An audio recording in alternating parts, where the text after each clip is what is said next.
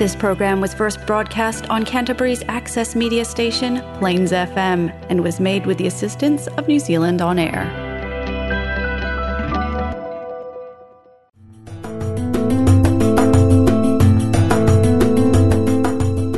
Well, nau mai tauti mai to Mahika Kai Narratives, a program that brings researchers, policymakers, and those elbow deep in their practice together to discuss all areas related to, impacting on, and providing services to Mahika Kai. Welcome to Mahika Kai Narratives with Dion Payne.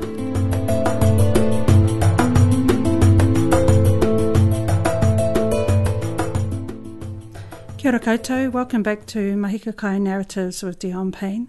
My kōrero today is with Tim Stevenson, who is Cree and Ojibwe from the Peguis First Nation, and his family is from Fox Lake, Manitoba, although he is currently located in New South Wales, Australia. Well, thank you for coming on the podcast. I'm already recording, if that's okay. Oh, okay.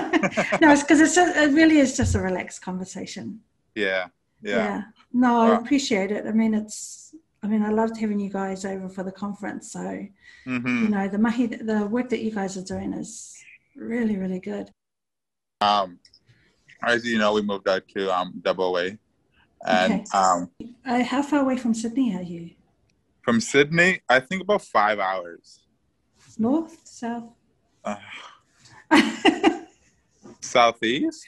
Southeast. Yeah. Wow. Yeah, we're in a region called the Central West. Okay. So if you look at, I guess, the mountains, the Blue Mountains, we're on the east side of the mountains. Um, okay.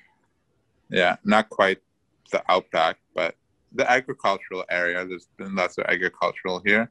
Okay. Um, cattle and all that sort of stuff. So, and interesting, like mining and different things like that. So, yeah. Oh, okay. So, what work are you doing at the moment, Tim? I guess in the region, I'm, I'm in charge of, a, not in charge, but like I look after, I think, 25 communities doing community economic development work. So it's been quite busy and stuff. So yeah, but you know, just taking the time to get to know them, hear their story, where they want to be and stuff, and you know, share some of my experiences with them as well. So. Mm. So you said you worked with twenty five different communities. 25 different well more than that i guess if you want to really get detailed but in my patch, there's 25 communities um, that I work with. Um, been recently heading out towards the outback in Broken Hill, um, which is another region, but I've been helping out with a project over there on goat farming. Wow. So they've just been, I guess, a few, few, few years back, they've been given back some of their land, and it includes an old station. So I think it's about 32 thousand hectares that they have, and there there used to be a goat.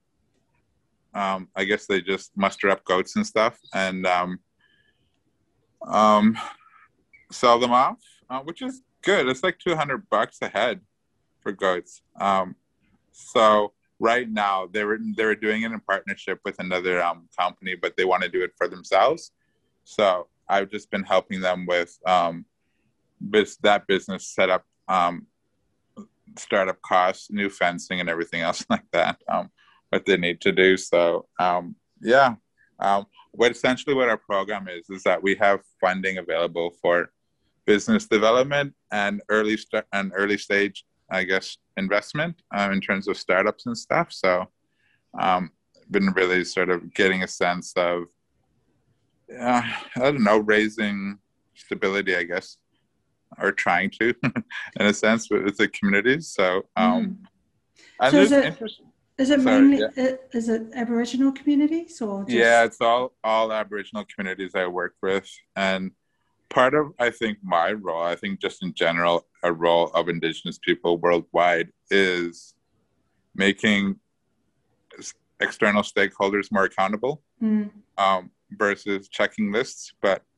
actually getting getting them to do more and that's somewhat the difficult part as well. Um, but you know, there's opportunities to do that, and we're willing to partner. You know, willing to work together.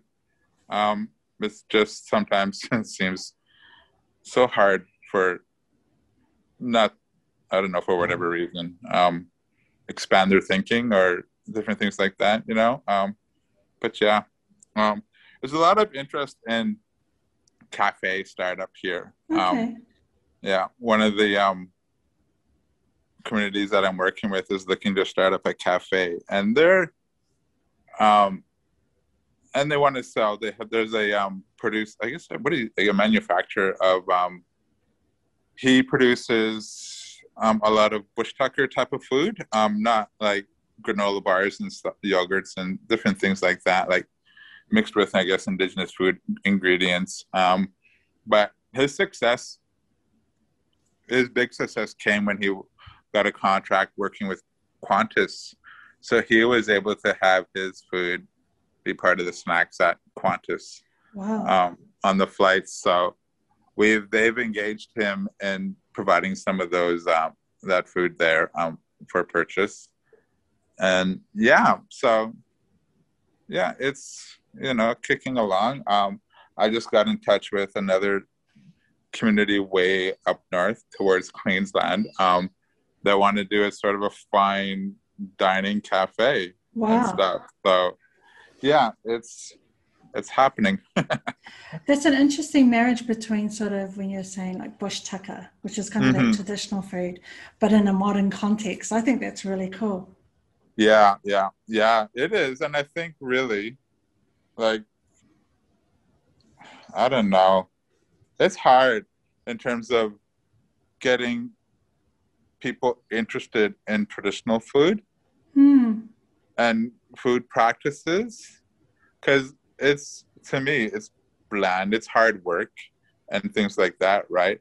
But i think some of the um, new generations or people are thinking differently around how do you how do you incorporate traditional ingredients into I guess modern types of food that are easy to access and people might want to pick them up or something, right? Um, mm. Yeah. Um, I think that's. Int- I, mean, I think that's a really interesting statement because I, I, I do think you're right actually around getting people interested in traditional foods and traditional food practices because it's it is more labor intensive. Mm-hmm. Takes a for that food to come through. Yeah. What do you think we have to do to change that, especially with our young people? Uh, make I don't know well, it's interesting because I was just in some conversations last week, and so one of the programs we also have is the fishing fund, where we support um, fishing businesses and entrepreneurs. And um, one of the communities I was working with put up an application last year, and it's run like it's been run in partnership with um, a government agency, but we just sort of administer administer it, right? Um, but one of the things that was really important for the community that I was working with at the at the time was cultural mentoring um, in terms of that particular fishing business that they wanted to do. Like not only alongside Western ways and certifications and things like that that you need for um, harvesting um, fish, but also having the old fellas around um, to show and to mentor some of the young kids in terms of those cultural practices, it may not be they're gonna go out free diving for abalone or something like that, you know, but they could share the stories and references to that activity and how I guess what was done. And then, you know, um, use that or share those stories with those young people and then just I don't know, I think encourage um, encourage them to learn more, um, but also, you know, be able to, alongside of that, make that money through that job of fishing with those accreditations that you need um, in order to sell and stuff. Um, but the government did not want to see that as training.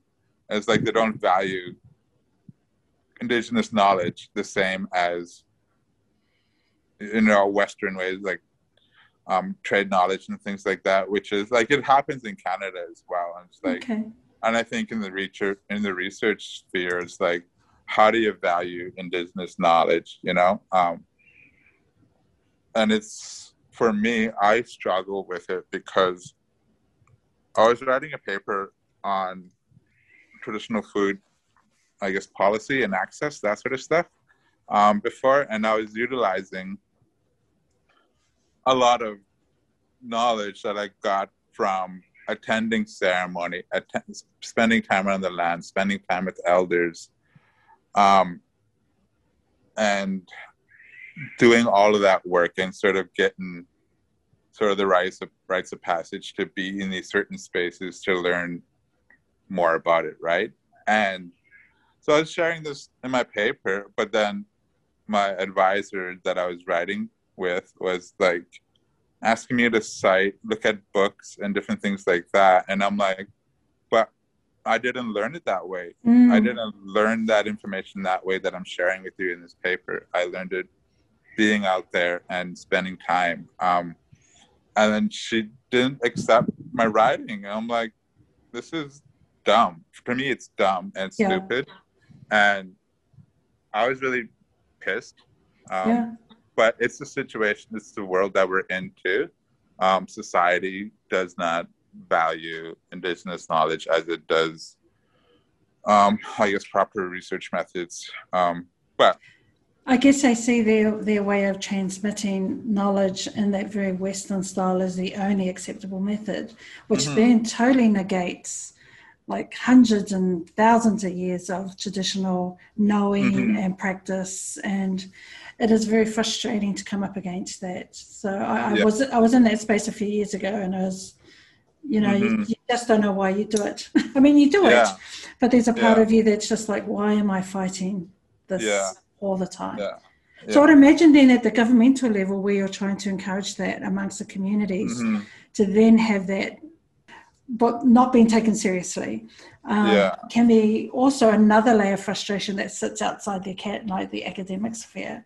Yeah. Facing yeah. that do you face a lot of it in the community or, or when you're trying to engage government services to provide support to the community do you see a similar sort of thing happening there as well?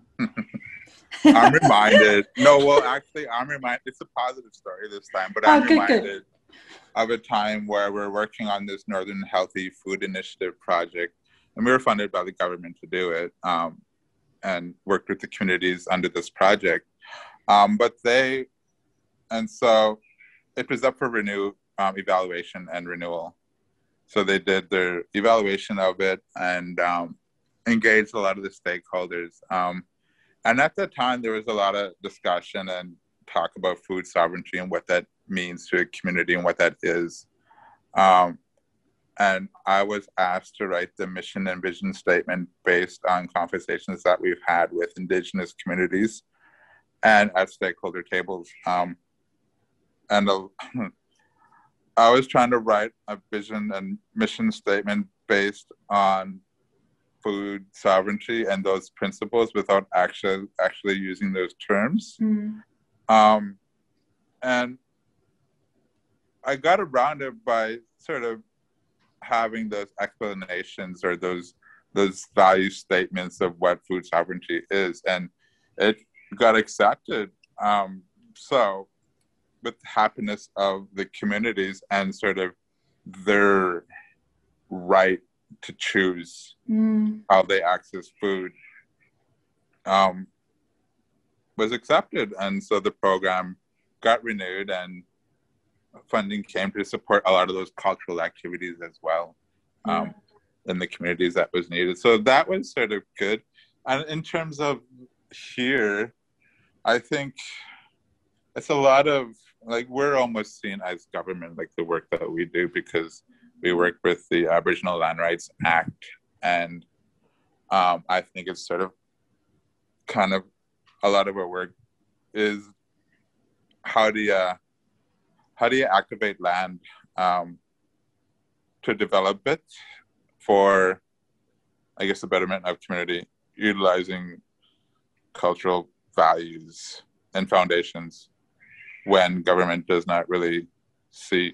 And it's a struggle. Like just yeah, a couple of days ago, I was in a meeting, another meeting, um, and we are talking about because land at the Aboriginal community is public, in a sense, public land it doesn't belong to one family, mm. one person. It belongs to the community of that Aboriginal community.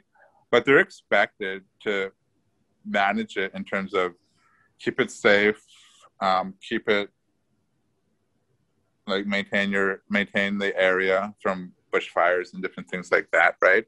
Um, and just look after it. But they're not given actually the resources to do that. Whereas you see government councils, or I guess councils in the area, local local councils that do are able to access resources to maintain their public lands and stuff, right? So it's not we're expected to do so much more with way little money and mm. way little access to money. And I think that is sort of an issue. But um, you know, for real, like I what I've observed um, in Australia from being here for a little while um, is that resurgence of cultural values and cultural practice.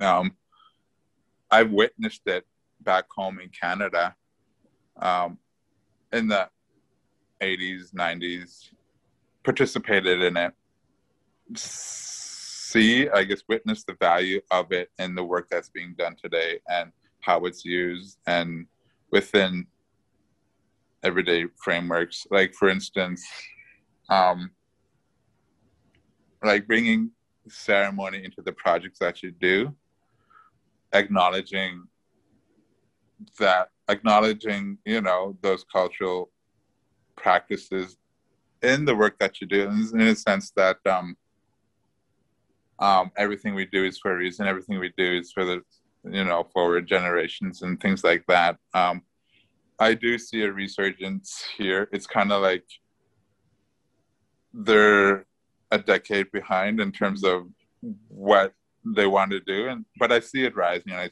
do see a positive future in terms of utilization of cultural values and a lot of the things that they do. Um, and it takes a lot of time for them to come out of the haze of stolen generations of past policies and just acknowledging the past and moving forward, right? Mm. Um, and grasping, seeking out some of those uh, those those old stories and things. Um, yeah, so. So I so just coming back to ceremony because I was really fascinated. We've spoken previously, or I was listening to you talking previously about the Sundance ceremony. Mm-hmm. Yeah.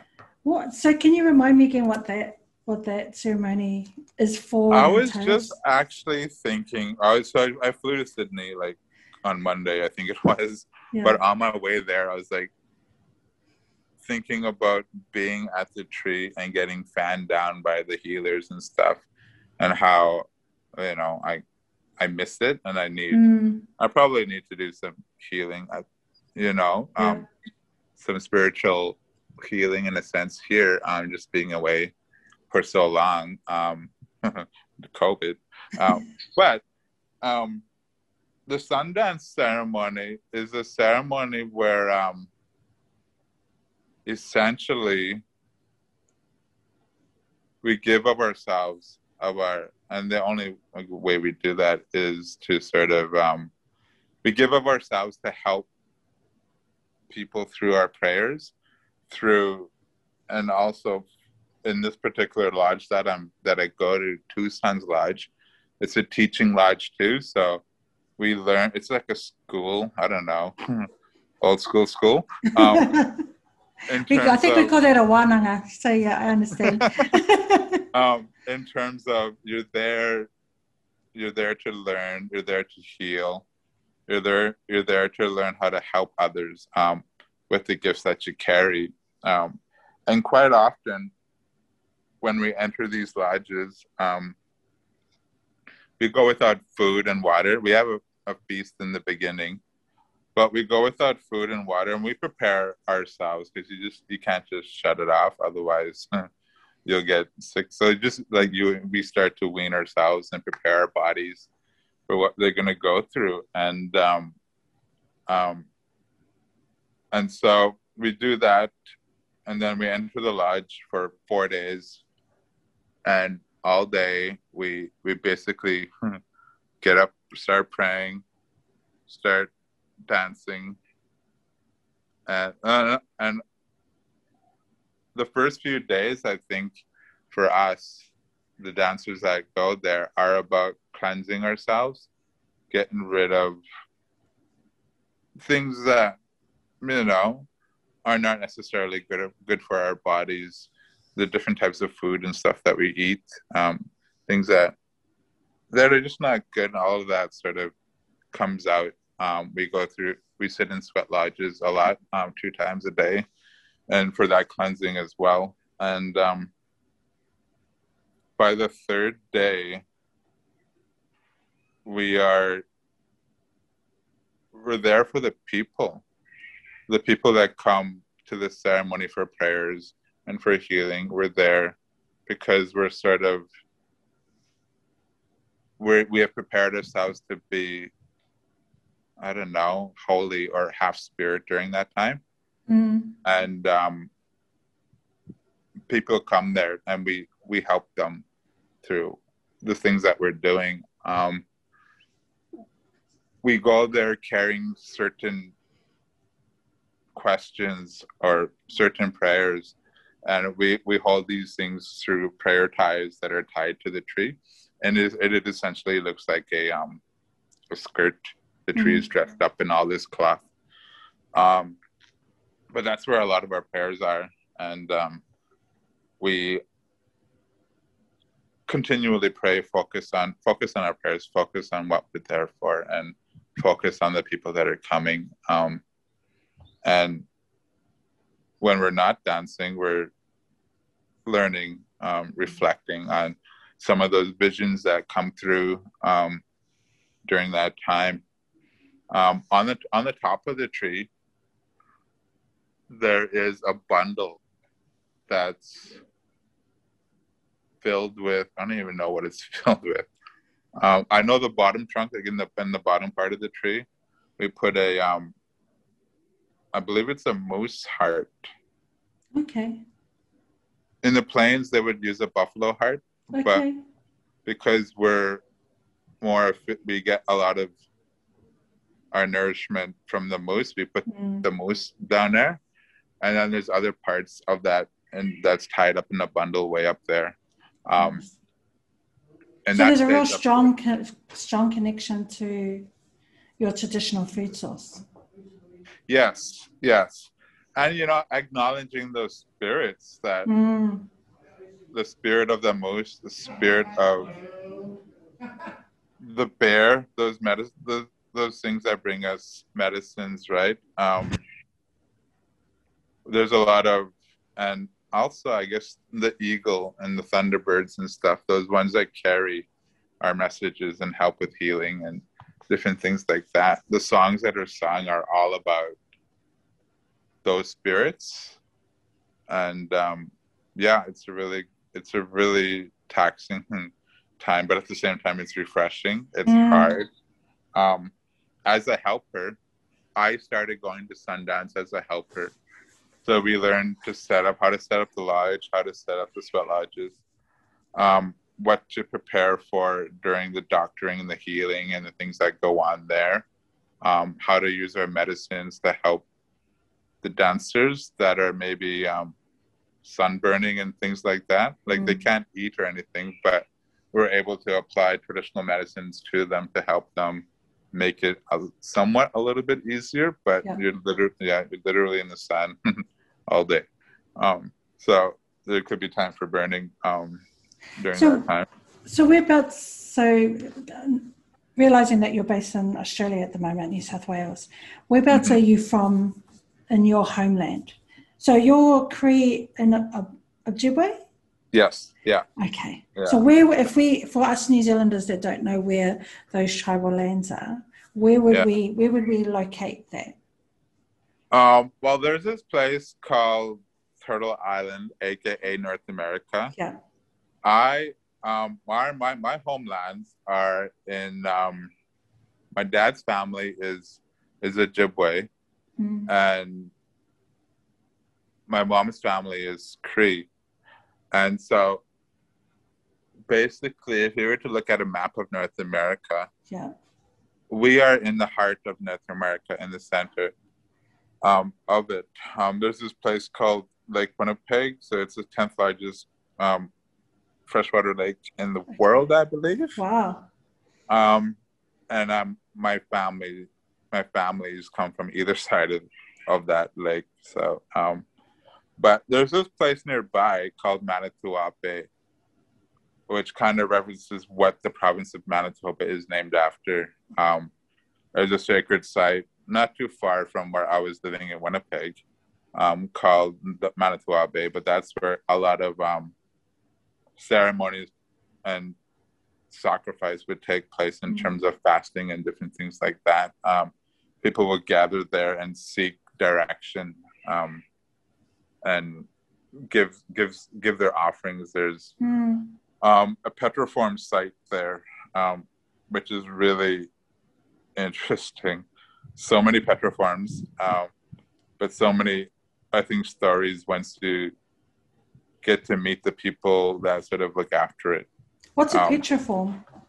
Petroform is kind of like a rock formation. Oh, okay. Um, yeah, and so there's a whole bunch of petroforms, and the energy that you could feel from that place is mm-hmm. really, um, really, I guess, reminds you of your connection to the air, to the land, to the space, and to the people that have been there before you. And mm-hmm. you know, um, yeah, it's really, it's really strong. Um, I always like going over there.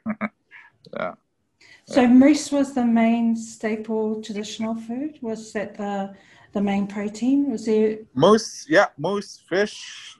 Um, I was just actually watching a video. My friends, my good friends, come from this place called Misipawistik Cree Nation, which is around the middle of that big giant lake that I was referencing and they were talking about um, the old people there in that video were talking about that they were called the sturgeon people so the fish that sturgeon fish um, that provided a lot of um,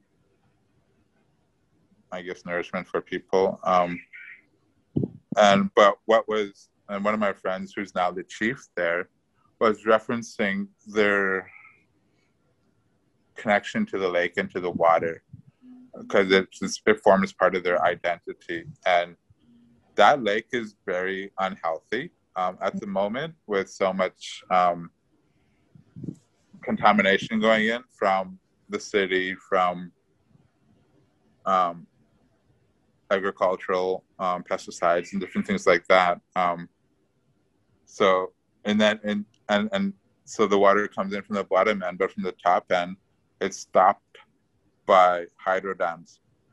There's mm. I don't know six hydro dams on that river towards it before it actually reaches the ocean. So it's basically a big res- giant reservoir, and you know they're in that video they're referencing talking about the responsibility to look after the water and you know how scientists say it's an unhealthy lake it's dead and stuff like that. But she was saying it was like well if that if that lake's dead we're dead as a people. And you know they have to work together to mm. um, be let it be healthy again because um, essentially if that if they die or that lake dies they die right um, mm. comes with their their identity and i think that was sort of a a huge wake up call for me, like way back when when I was doing research in my own community. And part of the questions was, what kind of, what blood do you have in you? What's your language? Um, basically, what what kind of person are you? Right? They didn't know who they were. Their families, their parents didn't know who they were. Um, it wasn't shared as much, so it was really a big wake up call into, and a big fear for me is like I don't want our future generations not knowing who they are, where they come from. I was always taught that within my own family. Mm. Um, but as a community, I think after those, that evidence that was provided through that project, you know, we really ramped up a lot of our cultural awareness and um, informing our younger generations about the history and who we are. Um, it's an interest. It's a it's an interesting dilemma in that I think sometimes our culture is compartmentalized. Yeah. For example, we have our spiritual side, we have our food side, we have our land management side. And I think, you know, in the past where all of that is very much intertwined and wrapped up together. Mm-hmm. As we've come further and further into the modern world, we've been compartmentalized. Therefore, our way has been, mm-hmm. our way of being is compartmentalized. Because it's we have water issues here as well. So it's really interesting that as Indigenous people, you know, we are in just as much pain when our resources are polluted. And, and it's interesting that we are often judged over that when we're not the ones that started it. Yeah. We have the control to end it in a sense mm-hmm. that we might say stop polluting our river or we don't want any more of that going in there. But what a corporation does is what a corporation does. Do you know, mm-hmm. yeah. we tend to have to be continue to be the guardians and protectors of those resources when we are so mm-hmm. bombarded by the extern- externalities of things that we have no control over. And it's, yeah. I think it's because other people commodify our culture that we keeping mm-hmm. that together is a real yeah. challenge. And I think some of the one another, some of the sort of youth activities that we do here, we we integrate the food so much to show that this is our culture, and mm-hmm. by doing this food, we're starting to create, uh, create a greater identity amongst ourselves. Yeah. You know, we're sort of in a whole nother space. It's, oh, that's just fishing, that's just hunting, but it's so mm-hmm. much more than that. And I can see yeah. that in the way that you describe the moose and, and how mm-hmm. the different parts of the moose are used in that Sundance ceremony. Mm-hmm. It's so much more than yeah. Know, an observationist might look at that and go, that's quaint. We're yeah. actually like, no, that's essential. yeah. So it's yeah. it's how do we keep that that together? Yeah. It's it's a real struggle some days. It is, yeah. And some of the um like I think at our feasts and things like that, we try to incorporate a lot of the food from the land. What and from my, I guess, experiences, I used to go to feasts earlier on, and then there was all these processed foods and stuff like that, right? And I'm, you know, think like, do our ancestors know what this is and whatnot? Um, so I've always tried to keep a stash of some form of um, traditional food from the land, right? Um, even when I'm feasting my spirit and when I put out these plates, I try to incorporate something that's from the land um, in those spirit dishes. Um, and I, I, think it's gaining momentum um, in the community. It's become sort of a standard um, act when you're when you're preparing feasts for people that it does come or when you're preparing feast um, for whatever reason it is um, for from the land um, and it's quite interesting because like i've just been involved in projects where traditional food was the main um, main um, subject mm. and so but like i got a caterer one time got all this food, like lots of it, and then held a forum, opportunity forum, and nobody came in to eat.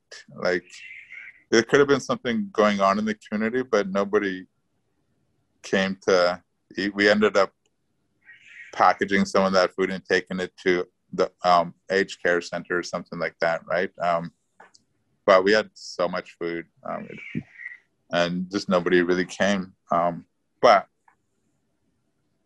um, and I think that's one of the unique things about some of these research projects or projects that you're a part of. Um, and I think the project that I referenced when I came to your your territory mm-hmm. there was around contamination in traditional foods because they were seeing a lot people the harvesters were seeing a lot of spots and didn't really trust the food um, mm because of people getting sick or people not knowing how to look after the meat, look after the meat once they um, get it. Um, but through Western science, mm, yeah. we were able to prove um, that you know it is safe. You just can't eat it all day every day.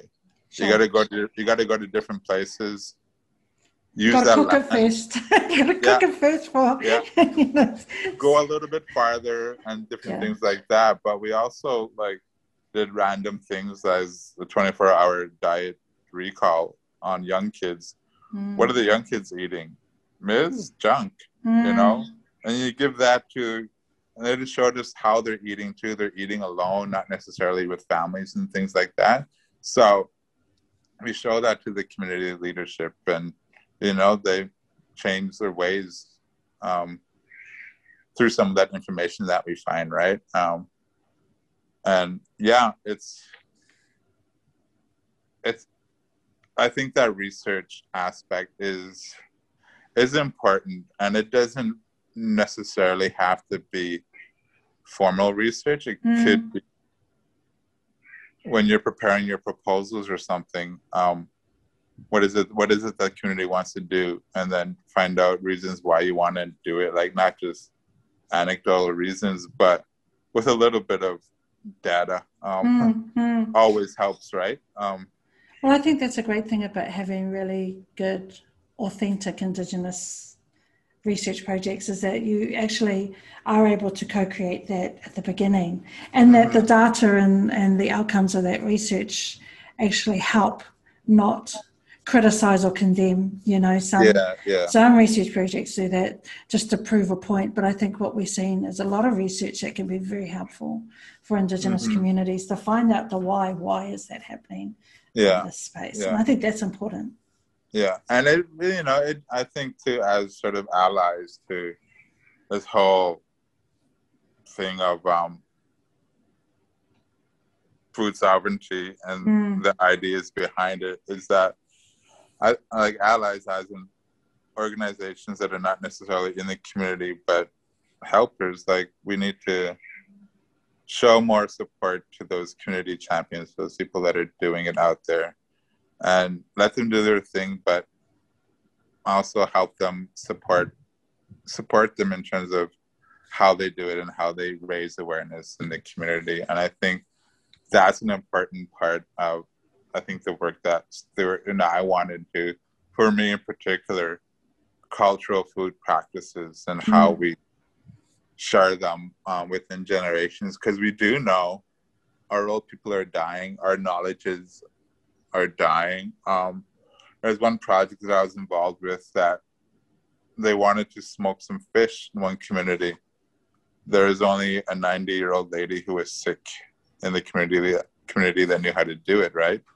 So we had to go to another community to find that knowledge and bring that person to Mm. come show people how to do it again, um, how to prepare that fish. But even like last year back home, power outages. sure There was hunters out there that were hunting, put food in freezers. Mm. But everything got wrecked because the power got cut off. Mm. You know, um, we're not doing anything like canning fish, smoking, like preserving our food right in the traditional way. Mm. Um, and we didn't, we weren't, what is it called? I think the term is, um, we didn't have whatever, what is it, the greedy boxes, the freezers and stuff where you could just fill them up. And, you know, we were out on the land all the time. We had those seasonal activities and we didn't, we only took what we needed and not what Yeah. we wanted, right? So there was, I think COVID taught us a good lesson as well around Mm. What we're doing with regard to collecting, harvesting, growing food. Um, Mhm. if our grocery lines were anything like your your guys over in Australia, um, we th- it's funny you talk about bottling or canning. We went straight into bottling. so Yeah. we had quite a few fruit trees in Yeah. in Koukourārata, and we just got we just jumped in the in the truck and then just went and got a whole bunch of pears, a whole bunch of peaches, and then just started bottling them all. yeah, and I, and think there was just a natural reaction to how do we start collecting Yeah. food and preserving Yeah. food and you know because we didn't know how long the lockdown would last for Mhm. um, in the end it wasn't as long as we thought but it, it shocked us back into well, Yeah. well we have to think about that you know the shop is not always going to be open yeah. And it takes, you know, it takes a little elbow agrees to do all that stuff. Yeah. Um, but the people that do it will be the ones sort of expected to share that yeah. when those things do happen, right? we have a saying about that. there's very few that do the work, but there's a lot that turn up for the harvest. so. Yeah, yeah, yeah, exactly. Yeah. But that's even with like when I used to harvest um, medicines and plants and things, right? Mm. Like it was hard work. Yeah. Going out there and you know learning, learning about the identification, yes. how to prepare it and stuff, and then people come along. Oh, I need some of this. And you can't just say no, right? Um, oh, it's literally just finished cooking and it's gone. yeah, yeah, yeah. So, and then it's yeah, and then you know, at at times, you know, you're given these medicines for different reasons, and mm. um, you share with them. I remember, I just recalling the last time I I was at home, which was for my grandfather's funeral, and I stopped in to my good friends at Mr. Powastik. Um, they gave me a bunch of fish and they gave me a bunch of um, moose meat for the mm. for the feast, and then um, I was also given a bunch of um, root to help um, with my emotions and different things like that. And then um, and I was giving a, a lot of it, so I was like, "Oh, great! I get to get to take this back home." um, to uh, Australia with me when I go back. But um, um, when I was in during the time at, around that funeral time, the um, my uncle, his friend, was seeking some, I guess, medicine and support and stuff. So I went to go sit with him mm. and just sort of hear him out and try to help him that way and then ended up giving him what I was given that I was what I was going to take home so um, I was like things come to you for different reasons, right? right. And stuff like that. So I recognize that, you know, maybe he could use it yeah. right at that moment um, versus me hoarding it. yeah, um, I understand. So yeah. yeah. I mean, if there's one thing that you and I have a lot in common, it is really that revitalization of our cultural or traditional food practices. Mm-hmm. What's it been like as someone that's First Nation going mm-hmm. to Australia and working with Aboriginal communities or Indigenous communities there, do you find it's an easy segue into that place, or is it a, an adjustment? How how do they find you coming into that space? Mm-hmm. Easy you know, or hard? I, I, don't know. It's a little bit of both, I guess. Um, when I first was coming over here, I was I had a um, I was working I was doing, a, I guess I had a job as a consultant, I guess you could say, um, mm-hmm. for a Canadian foundation that wanted to do more um, Indigenous engagement. So I was providing some lessons around, I don't know, safe, cultural safe mm-hmm. awareness on, indi- on, engaging Indigenous communities um, mm-hmm. and different things like that. And I was referencing settlerism, all that sort of stuff. And I'm like, I couldn't deal with it because I'm like, here I am talking to a group of people that come onto somebody else's territory and want to do things and maybe their way because that's all they know. And here I was sitting here, you know, like freaking out. How do I maintain my indigeneity? Mm on a land that's not i don't know anything about this this land. I know it has snakes and spiders. There's things things that can hurt you. Yeah. Um, kangaroos and uh, crocodiles. Yeah, yeah exactly. Um, but really i don't know i think yeah. the thing the things that really connect me to the indigenous communities here um, is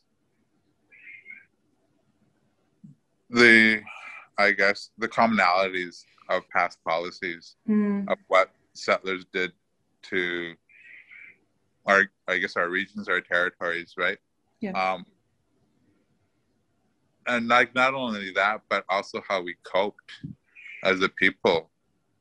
Um, the missionaries or people that come change our spirit in a sense. Um, and also, I guess those coping methods, the drugs, the alcohol, the abuse, like I'm sure, like back home, people were physically assaulted, sexually assaulted, and mm-hmm. all this stuff that happens to you when you're taken away from your family. Um, at a young age, um, I'm aware, aware of it. My grandparents got taken away to school. Mm-hmm. My parents got taken away to school. I know how they interact with me in terms mm-hmm. of, I don't know, controlling my behavior in a sense or showing me affection. Mm-hmm. Um, and the ways that they've done it. I've worked with, I want, to say hundreds of people. One of my jobs was to hear residential school survivor stories.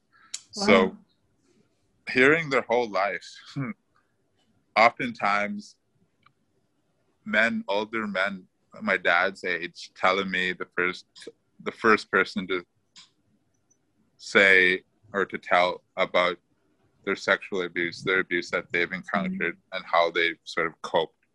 I was the first person that they've ever told like some of these mm-hmm. stories, right? So I'm fully aware of, I guess, sort of the impact it has had, um, not only to them, to the people that have, that it has happened to, but to the intergenerational, their their kids, their grandchildren, mm-hmm. um, and you know see it within my family and so there, it was an it was an easy connection um to relate to the people here. Sure. Sure. Um and also i think a really easy connection to recognize our relationship to the land. Like they have a relationship to the land. They have stories. They have practices. They have relationship with the animals. Um, and those connections. Um, one of the things that I struggle with is, yes, I get the plight of indigenous communities, but I cannot insert myself and speak on behalf of them here. I could help, but mm-hmm. I need to allow that space for them to figure out too. I I know culturally back home, traditionally back home, we have tribal territories. I'm not going to go into a, a Dakota territory sure. and say, this is how you do stuff and blah, blah, blah, right? I'm not going to go over here. I'm not going to be over here and say, this is how you do stuff. But one of the things that I did actually here was I shared some of our teachings. Um, one of the projects that I was on was about um, this community center. They had access and funding for a community center. And there was a sort of disagreements with which person in the community or which group in the community would um, administer it or something like that, right? So the government couldn't couldn't hand deal with it, didn't know how to deal with it and stuff like that. So they hired us to sort of give give them away or pathway mm-hmm. and stuff. So, but one of the things that I did was, and because I see the strength in cultural knowledges and things like that, was, you know, just did a giant sharing circle and teaching about what I experience, what I know about our cultural tools. And I took a braid of sweetgrass with me to sort of give them that sort of visualization and sort of give them, shared those teachings of sweetgrass with them and sort of reminded them of our, I think, of our respons- cultural responsibility. They have their own specific cultural responsibility, but I think generically it is the same, it's mm-hmm. similar. Um, yeah, and it went. We went through a hard time, but then we were able to get through through a positive outcome and stuff. Mm-hmm. It took a while, but you know, I think it's it's creating and providing those safe spaces um, and also establishing that trust and stuff. So I think a lot of my experiences in Canada um, are accepted here mm. because they do see some of the work that's being done in Canada and in the communities, and I can share some of that. But also, I also can share um, some of the teachings and awareness that I know that help me um, in the work that I mm. do um, or that I have done. I think that is a beauty, though. I mean, if I think about Māori here, First Nations and Turtle Island and our Aboriginal whānau in Australia, is that there is this commonality of our colonial history. Mm-hmm. And, you know, there's so many shared experiences. And I think maybe, and I don't know, but sometimes when we have such strong cultural values that mm-hmm. are connected to land and food and place, um, there is a lot of sharing we can do amongst ourselves. Yeah, that yeah. we can learn from each other and also share with each other different ways that have worked for ourselves, mm-hmm. and then mm-hmm. blend that sometimes with what they know how to do themselves. Yeah, it's, yeah. It's important for our peoples to continue that that cultural exchange and yeah, knowledge yeah. transfer because again it kind of comes back to a point you were making before is that although it's not always in the western space accepted that our way of transmitting knowledge mm-hmm. verbal oral you know it's in music so yeah. for for Maori it's in carvings and you know mm-hmm. it's an art form music um, cultural expression through kapa haka yeah outside of our spaces that'd be just like that's lovely but how yeah, do you re- yeah. how do you reference that and i think yeah. for us our referencing is all of our cultural iconography or our cultural art and like you're saying the the tetraforms where our mountains are personifications of mm-hmm. of our deities or our you know our ancestors so yeah there's so many things that we hold that is just naturally us as Indigenous yeah. peoples that is so so important. And I think that's why sometimes I get a little not worried, but you know, our our our youth move mm-hmm. too far away from that. And then how yeah. do we kind of bring them back into that fold, like you were saying? If our kids yeah. are eating by themselves and eating junk food, how do we how do we change that? Yeah and that is in a community by the way like in a it's away from the fast food places but yeah they're still yeah. eating that junk frozen meals and things like that mm. um, there's a lot of i guess um opportunities and things in terms of land management work and you know yeah. providing that sort of cultural practice like one of the big things here is because of the dev- I guess the the impacts of the bushfires last year. Sure. Um, government has sort of listened um, to cultural burning practices, right? Mm. And how that has um, sort of um, how they've sort of see it as a way to prevent the devastation that has similar devastation that has occurred um, last year versus their their management um, practices of the of the land and stuff like that. so, but I think they're slowly listening to different parts and pieces of indigenous value and mm. impact that it can have, right? Um, but I also think too, like if one of the things in my job is that because we're acquiring land for the for the for the communities, or they are, we're helping them so we're helping them to develop it or do something with it right? So um, one of the things that i often talk about with them is like well what do you want to use this land for? What are the things that you want to do? Like a lot of them think economic development you got to do something that's makes money or wreck the land and things like that. But a lot of them want to utilize build keeping places and or um, share cultural awareness and stuff like that, right? And then, and I think from that evolves a lot of other programs. Um, mm. Harvesting programs, maybe they could do more with um, um, helping their traditional food grow, um, looking after that. Um, one of the other invasive species they have here is carp and stuff carp, like that. Yes. So I was like, we have a fishing fund. We could support a business that maybe gathers up the carp and makes fertilizer to put on the land. You know, like mm. so many opportunities and different Sure. things like that. Very right? organic, very sustainable. Yeah, yeah, exactly. It's yeah. not fertilizer. I mean, it's not like uh, artificial fertilizers and stuff. So yeah, that's a good idea. hmm And and yeah, so like just different, I don't know, ways of sort of how do we look after the land that we're at? How do we Mm. maybe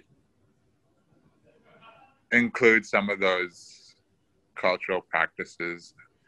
Um, and it's harder work, but I mean, like it's labor. But anyhow, I really enjoyed this conversation. No, absolutely. Hey, thank you so much for being available. Eh? I love it. Mm-hmm. Yeah, it's this has good. been great. Yeah, So we'll, catch up again when it's not about an interview. yeah. I'm thinking solutions. yeah, When we have absolutely. solutions. We will find a way. Yes. All right. Okay, Tim. Thank you, Dion. Thank you. Bye.